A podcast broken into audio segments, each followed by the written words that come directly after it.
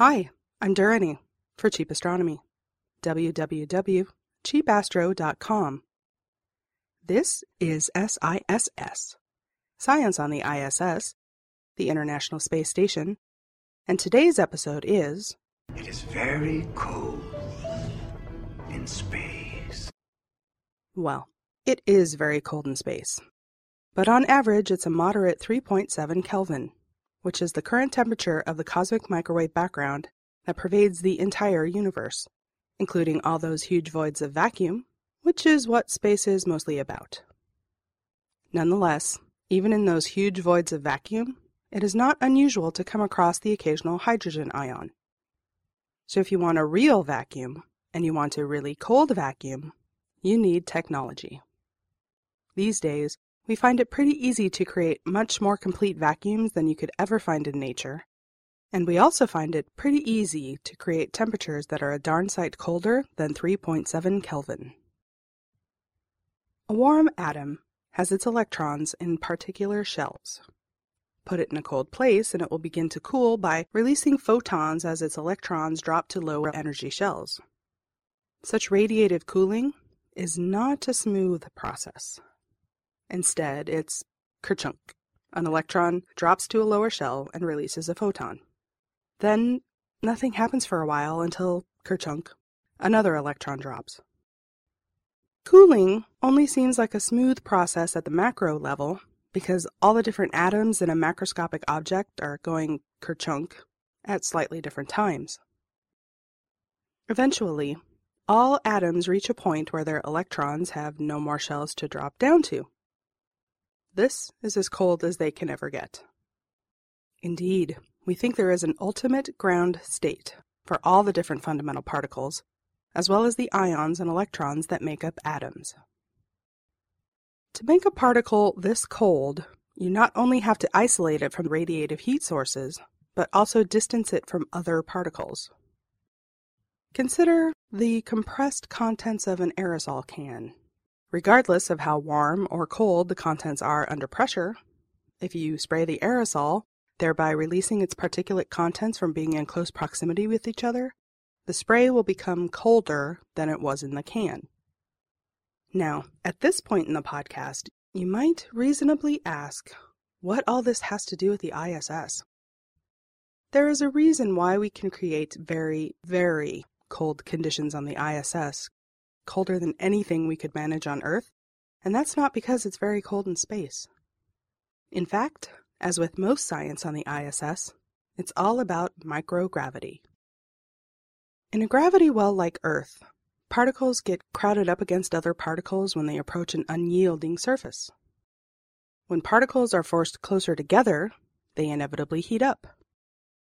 So while we can readily achieve temperatures below 3.7 Kelvin on Earth, it's hard to keep it that cold for any appreciable length of time, and to get down to within a few picokelvin of absolute zero, we need to take gravity out of the equation.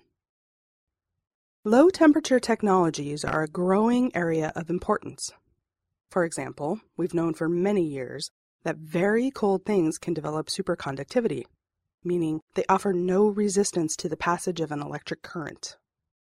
Superconductors are currently in use across a wide range of industries and sciences. Good examples are sensitive radio telescopes that depend on superconductivity to reduce the background noise of the telescope's own detection equipment. To further explore what happens at really, really cold temperatures, we flew the Lambda Point experiment and also the confined helium experiment into orbit aboard space shuttle missions in the 90s, in both cases investigating the behavior of cold liquid helium. Helium exists as a gas down to temperatures of 4 Kelvin, while hydrogen liquefies at about 20 Kelvin. This is partly because helium is a noble gas and is so inert it can barely interact with itself to form a fluid. But at 4 Kelvin it eventually does, and if you keep cooling helium down even further, to around 2 Kelvin, which is called its lambda point, it forms a superfluid. A superfluid has no viscosity. So, for example, it can flow through minute holes that it wouldn't have fit through as an ordinary fluid. In this very cold regime, there are Bose-Einstein condensates, which are very cold collections of bosons.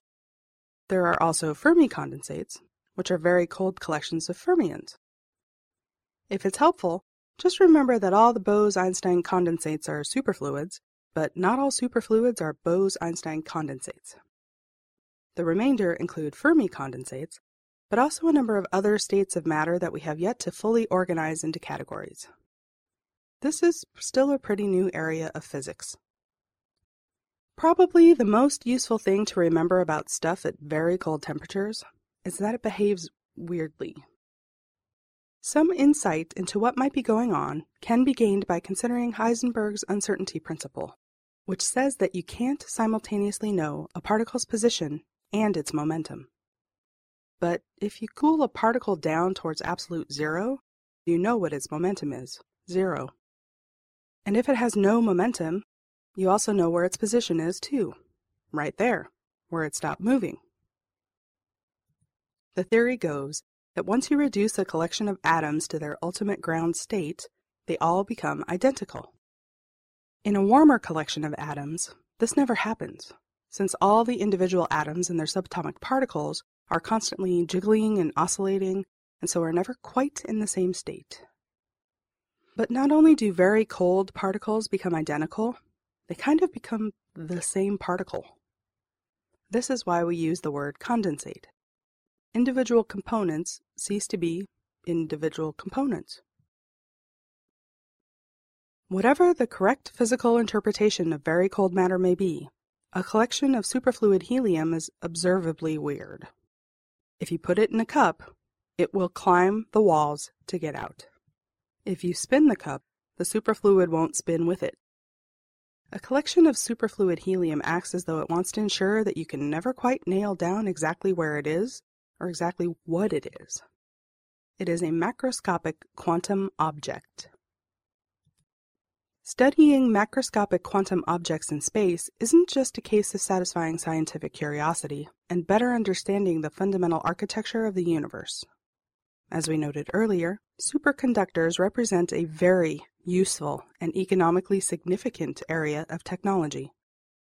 No one is likely to fly stuff to the ISS at around $10,000 a kilogram unless there's a good reason to think that it might lead to something economically significant.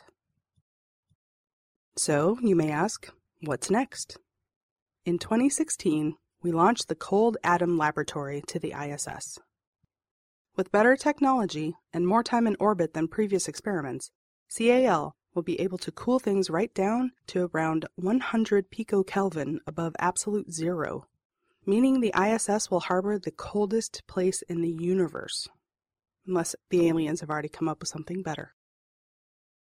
CAL is expected to enable the study of macroscopic quantum objects at the touch of a button.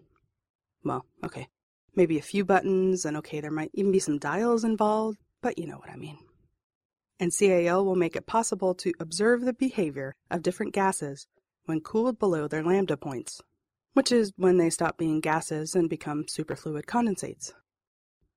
Hopefully, this area of study will generate some useful technological and industrial spin offs, and if we just happen to gain a deeper understanding of what the universe is made of and what the underlying infrastructure of matter is really like, well, no one will really mind. Thanks for listening. This has been Durrani for Cheap Astronomy. www.cheapastro.com. Cheap Astronomy offers an educational website where you don't have to be super cool. No ads, no profit, just good science. Bye.